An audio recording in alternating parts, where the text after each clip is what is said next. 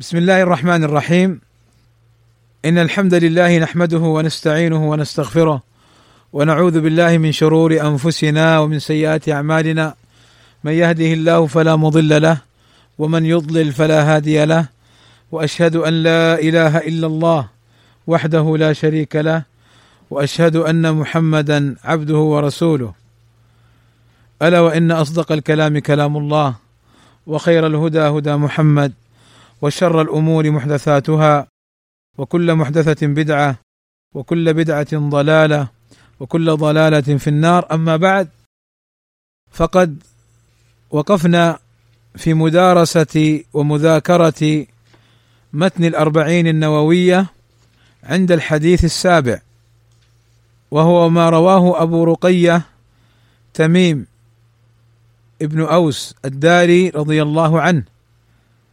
عن النبي صلى الله عليه وسلم أنه قال الدين النصيحة. قلنا لمن يا رسول الله؟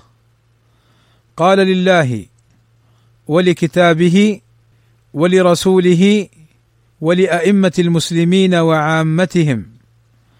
رواه مسلم. هذا الحديث العظيم حديث مهم. يحتاج إليه جميع المسلمين لما فيه من الحكم البالغة والفوائد العظيمة. فإن النبي صلى الله عليه وسلم بين أن الدين النصيحة يعني أن من أهم خصال هذا الدين النصيحة. لما للنصيحة من فوائد عظيمة في تحقيق الأمر بالمعروف والنهي عن المنكر. لما في النصيحة من تحقيق الأمر بالمعروف والنهي عن المنكر. والنصيحة معناها الخلوص. يقال شيء ناصح يعني خالص من الغش. ويقال عسل ناصح ولبن ناصح. يعني خالص من الغش والأخلاط الرديئة. كذا الناصح إذا نصح يكون مقصوده بالنصيحة حصول الفائدة ودفع المضرة. لذا كانت هذه الكلمة الدين النصيحة كلمة جامعة تدل على أن النصيحة لها مكانة في الدين. والإسلام دين خالص من كل باطل وهو دين صافي. وكذلك المسلم في نصيحته ينبغي له أن يخلصها من شوائب الحسد والمكر والخديعة. فيتظاهر بالنصيحة وهو يريد أمرا آخر. فالمسلم يخلص نصيحته من الأغراض الفاسدة. فلما بين النبي صلى الله عليه وسلم الدين النصيحة وفي بعض الروايات أنه كررها ثلاثا الدين النصيحة الدين النصيحة الدين النصيحة. حينها سأله الصحابة لمن يا رسول الله؟ لأن النصيحة إفادة للغير. فمن هذا الغير الذي ينصح ويستحق النصيحة؟ فبين لهم النبي صلى الله عليه وسلم أن النصيحة تكون لله وتكون لكتابه وتكون لرسوله صلى الله عليه وسلم وتكون لأئمة المسلمين وتكون لعوام المسلمين. وأما النصيحة لله عز وجل كيف تكون؟ النصيحة لله عز وجل تكون بإخلاص العمل لله عز وجل وأن لا يشوبها بشرك ولا كفر فتكون العباده خالصة لله عز وجل. وأيضا النصيحة لله عز وجل تكون بأن تشهد وتؤمن لله عز وجل باستحقاقه للوحدانية في ربوبيته وفي ألوهيته وفي الأسماء والصفات. هذه هي النصيحة لله عز وجل فتؤدي ما أمرك الله به خالصا متبعا لسنة النبي صلى الله عليه وسلم. وأما النصيحة لكتابه فهي أن تؤمن بما في القرآن وأن تصدق بما فيه من الأخبار والوعيد تصديقا جازما لا مرية فيه. ومن النصيحة لكتابه أن تمتثل ما فيه من الأوامر وأن تجتنب ما فيه من النواهي ومن النصيحة لكتابه أن تؤمن وتوقن بأن ما فيه من الأحكام هي خير الأحكام وتؤمن بأن هذا القرآن كلام الله تكلم به سبحانه وتعالى على الحقيقة.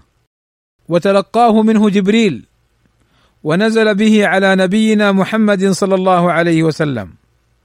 أيضا من النصيحة لكتابه ممن عنده القدرة على ذلك الذب عن هذا القرآن والدفاع عنه ممن يشكك فيه أو يطعن فيه.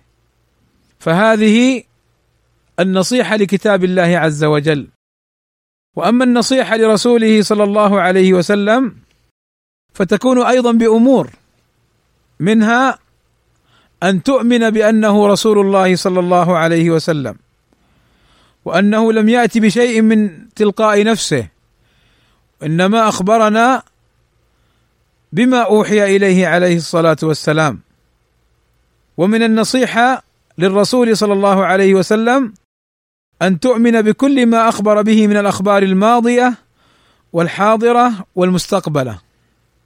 وأيضا أن تتبعه صلى الله عليه وسلم وتجرد المتابعة له ولا تتبع غيره. فهو صلى الله عليه وسلم رسول من الله أرسل إلينا ليبلغ دين الله فنتبعه. فلا تقدم قول أحد على قوله صلى الله عليه وسلم كائنا من كان. فلا بد من تجريد المتابعة له صلى الله عليه وسلم. أيضا من النصيحة للرسول صلى الله عليه وسلم أن تمتثل أوامره وأن تجتنب نواهيه. قال صلى الله عليه وسلم من أطاعني فقد أطاع الله ومن عصاني فقد عصى الله. أيضا من النصيحة له صلى الله عليه وسلم محبته ونصرته صلى الله عليه وسلم والذب عنه وعن هذا الدين الذي جاء به من عند الله عز وجل. وأما النصيحة لأئمة المسلمين والمراد بهم والمراد بهم في هذا الحديث الحكام والعلماء. كما قال الشيخ العثيمين رحمه الله تعالى فكيف تكون النصيحة للعلماء؟ اولا تكون النصيحة للعلماء بمحبتهم لأنهم ورثة الأنبياء ولأنهم يدلونك على الخير. ولأنهم أي العلماء العاملون السلفيون لأنهم أولياء الله عز وجل. وأيضا من نصيحة العلماء معونتهم ومساعدتهم في بيان الحق. وأيضا من نصيحة للعلماء الذب عن أعراضهم. إذا نسب إلى أحد من العلماء شيء باطل. فالمسلم يذب عن العالم والشيء بشيء يذكر. فما نسب لشيخنا الإمام ربيع بن هادي المدخلي حفظه الله تعالى من أنه يدعو إلى الثورة ومن أنه من غلاة التبديع والتجريح. هذا كلام باطل عاطل. فالشيخ ربيع حفظه الله تعالى معروف بمحاربته للثورات والانقلابات والمظاهرات والاغتيالات والإضرابات والاعتصامات يحرمها ويبين ضررها وأنها ليست من الإسلام في شيء ويدعو إلى الصبر وعدم الخروج. فهؤلاء الذين نسبوا لهذا الإمام هذه الفرية كذبوا والله فيما نسبوه إليه وكفى بشهادة العلماء لهذا الإمام في علمه وورعه وتقواه ردا على أولئك المفترين الذين ينسبون إليه هذه الفرية الذي هو براء منها حفظه الله تعالى وما دعا ابدا للثورات. ولا للإضرابات والانقلابات بل دعا إلى السنة ومنهج السلف الصالح من الصبر وعدم الخروج والكف في زمن الفتنة ولا يعد الدفاع عن النفس ثورة إلا من طمست بصيرته وغطى الجهل على عينيه وتحكم فيه هواه. فشيخنا الإمام ربيع المدخلي حفظه الله تعالى عالم سنة. نعم نحن نقول يصيب ويخطئ ولكن ليس ذلك سبيلا إلى أن يطعن فيه بالافتراء والكذب. وعلى فرض أن الشيخ حفظه الله تعالى أخطأ في مسألة فلا يلزم منها نسبته إلى الثورة ونسبته إلى الخروج والانقلابات. حاشاه حفظه الله تعالى من ذاك المنهج التكفير الخارجي الذي عاش عمره يهدم فيه ويبين ضلاله وانحرافه وضرره على الأمة. فهنا نذب عن العالم وعجبا لأولئك الذين نشبوا أنيابهم وأظافرهم في ذاك العالم. الإمام البصير القدوة ربيع المدخلي.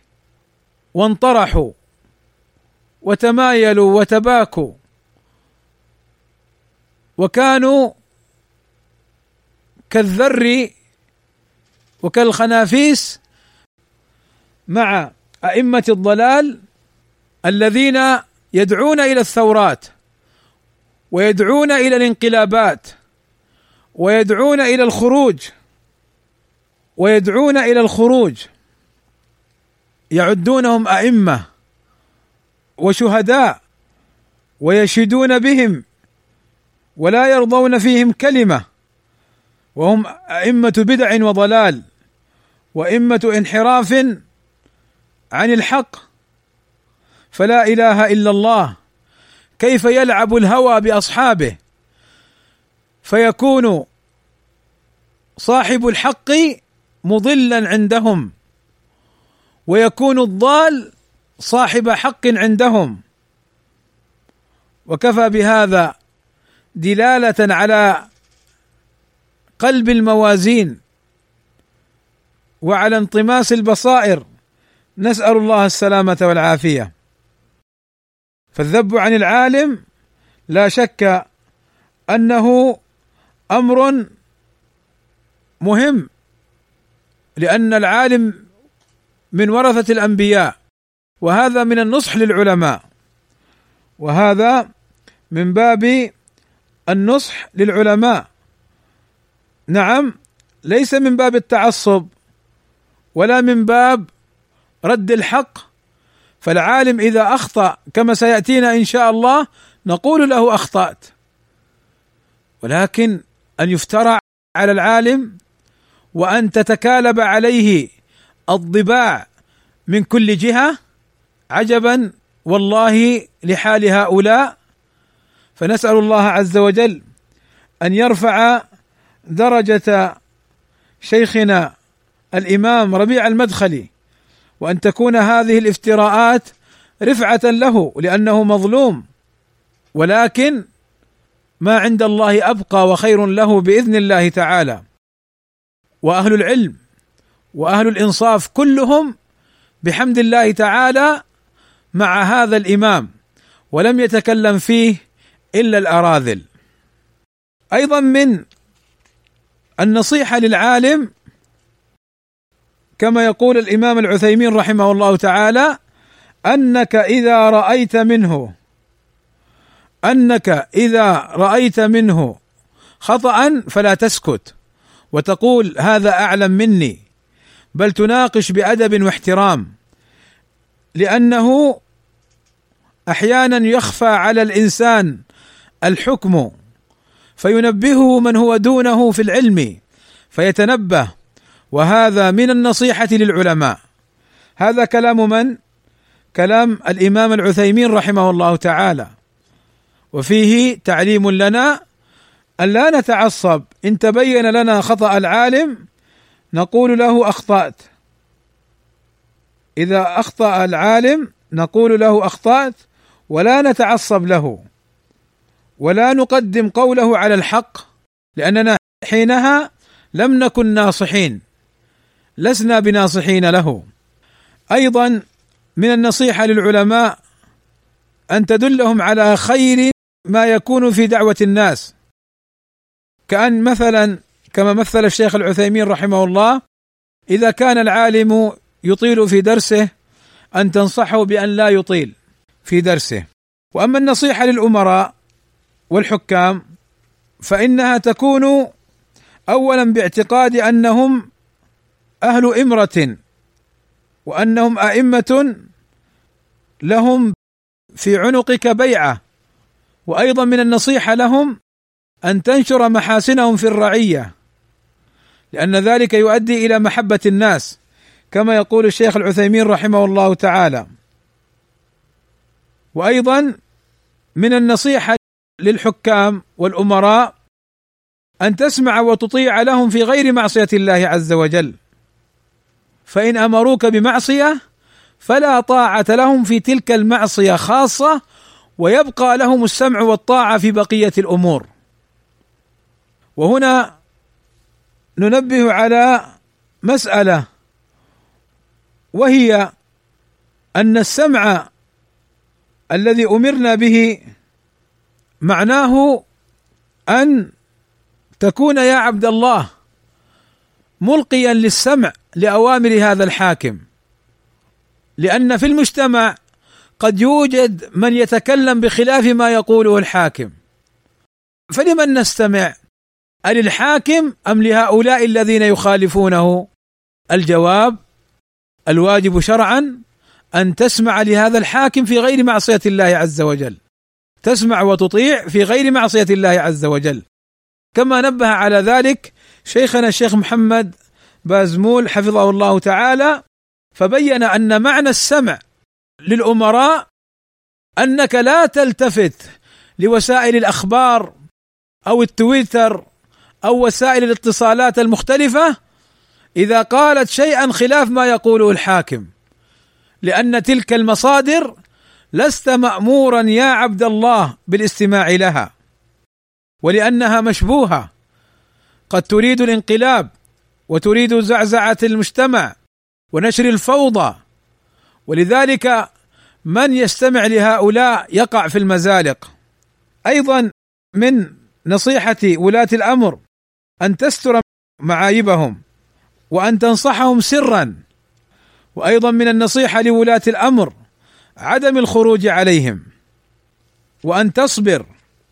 كما في صحيح البخاري عن أنس بن مالك رضي الله عنه أنهم جاءوه يشكون الحجاج فقال لهم اصبروا فما من عام إلا والذي بعده شر منه فتأملوا عباد الله. ما قال لهم أنس رضي الله عنه؟ اعملوا إضرابات اعملوا انقلابات اخرجوا في الشارع بالهتافات افعلوا الاعتصامات. افعلوا الثورات. لا. قال لهم اصبروا. قال لهم رضي الله عنهم اصبروا على من يصبروا. على الحجاج المعروف بإراقة الدم. غفر الله لنا وله. فقال لهم اصبروا. فهذا أنس بن مالك رضي الله عنه يأمر بالصبر على ولي الأمر. قال الإمام أحمد رحمه الله تعالى الإمساك في الفتنة سنة ماضية واجب لزومها. فإن ابتليت فقدم نفسك دون دينك. الإمام أحمد رحمه الله تعالى في فتنة خلق القرآن سجن وضرب وطيف به على الحمار فجاءه أهل بغداد وغيرهم وقالوا له اشر بأصبعك ليخرج هؤلاء كلهم على الحاكم. فقال لا الدماء الدماء. فقالوا له نخشى على أبنائنا وأن يدرس هذا الدين. فقال إن لهذا الدين ربا يحميه. فانظروا كيف هذا الإمام صبر وقدم نفسه وقد سجن وضرب ولم يقل لهم اخرجوا أنقذوني افعلوا كذا وكذا. صبر الإمام أحمد صبر على الحاكم وعلى ظلمه وعلى جوره في فتنة عظيمة فتنة خلق القرآن وأمرهم بالصبر. وهنا يقول فقدم نفسك دون دينك ولا تعن على فتنة بيد ولا لسان لا تعن بسلاح ولا بكلام ولا بتويتر. تشعل الفتنة تؤجج الفتنة في العوام تتكلم بكلام تثير العوام على الحكام فإن هذا من فعل أهل الفتنة وأهل الأهواء. بل أمسك وأقصر ولا تخض في الفتنة. قال ولا تعن على فتنة بيد ولا لسان ولكن أكفف يدك ولسانك وهواك والله المعين. كما في طبقات الحنابلة الجزء الأول صفحة عشرة. وهو كلام عظيم. وهذا مصداق لقول النبي صلى الله عليه وسلم. تكون فتن القاعد فيها خير من القائم والقائم فيها خير من الماشي والماشي فيها خير من الساعي. من وجد ملجأ أو معاذا فليعذ به. المسلم يجتنب الفتن. لذا رأينا المشايخ جزاهم الله خيرا.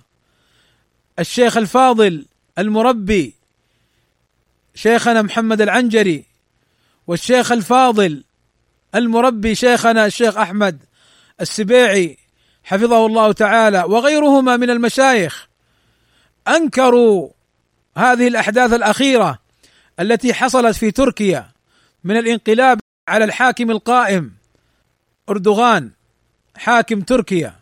وقالوا هذا لا يقره الإسلام والسنة الصبر وعدم الخروج عليه وعدم الخوض في الفتن. نقول هذا تدينا لله عز وجل لأن هذا هو منهج السلف وهذه هي السنة الصبر والإمساك وعدم الخوض في الفتن سواء كان أردوغان أو كان السيسي أو كان غيرهما من الحكام القائمين. ليست القضية أن إذا كان الحاكم نواليه فندافع عنه وإذا كان الحاكم نبغضه فنؤجج الناس والنار عليه. هذا منهج الإخوان ومنهج الضلال منهج فاسد. أما المنهج السلفي فمنهج واحد مستقيم. الصبر برا كان أو فاجرا. هذا تعلمناه فمتى نطبقه؟ لابد أن نطبقه ولا بد أن نجتنب الفتن ما ظهر منها وما بطن. فمن النصيحة للحاكم عدم الخروج عليه. وعدم إثارة الفتن. وأما النصيحة لعوام الناس فإرشادهم للخير وإبعادهم عن الشر ودلالتهم على ما فيه منفعة وإبداء المحبة وإلقاء السلام وجلب المصالح لهم ودفع المفاسد. فهذا الحديث كما يقول الشيخ العثيمين رحمه الله تعالى على اختصاره جامع لمصالح الدنيا والآخرة. الدين النصيحة. الدين النصيحة. الدين النصيحة. لو عملوا الناس بهذا الحديث لقلت الفتن ولظهرت السنة وظهر الخير. الفتن تظهر إذا قل العلم وظهر الجهل. الفتن تظهر وتحل إذا ترك الناس العمل كما في بعض روايات البخاري. إذا قل العمل. وفي بعض الروايات إذا قل العلم. فالنصيحة باب عظيم من أبواب هذا الدين. يحصل بها الخير بإذن الله تعالى. للفرد والمجتمع. للحاكم والمحكوم. فيسأل الله عز وجل أن يجنبني وإياكم. الفتن ما ظهر منها وما بطن. واساله سبحانه وتعالى أن يحفظنا بحفظه وأن يحفظ الإسلام والمسلمين في كل مكان وأن يحفظ علينا بلاد الحرمين المملكة العربية السعودية أن يحفظها من كل سوء وأن يوفق ولاة أمرها لما يحبه ويرضاه وأن يعينهم على القضاء على شر المفسدين المخربين الخوارج الدواعش الإرهابيين. وكل من تسول نفسه للفساد والإفساد في هذا البلد. الذي نسأل الله عز وجل أن يحفظ حكامه من كل سوء وأن يؤيدهم بنصره وتأييده وأن يديم علينا نعمة الأمن والإيمان ونعمة التوحيد والسنة التي ننعم بها بفضل الله اولا واخرا ثم بفضل هذه الحكومة التي حكمت شريعة الله ونصرت السنة والتوحيد وقمعت البدعة والشرك والضلالات فجزاها الله خيرا وحفظها من كل سوء وحفظ الإسلام والمسلمين في كل مكان من كل سوء. وصلى الله وسلم على نبينا محمد وعلى آله وصحبه أجمعين. وإن كنت أريد أن أنبه على مسألة فاتتني نبه عليها ابن رجب في شرح الأربعين النووية وهي أن الذين يغشون الحكام فهذا هو دأب وحالهم حال الروافض وحال أهل البدع والأهواء الذين يغشون الحكام. وكان السلف يعتبرون الذين يغشون الحكام أن هذا من فعل المنافقين وصلى الله وسلم على نبينا محمد وعلى آله وصحبه أجمعين.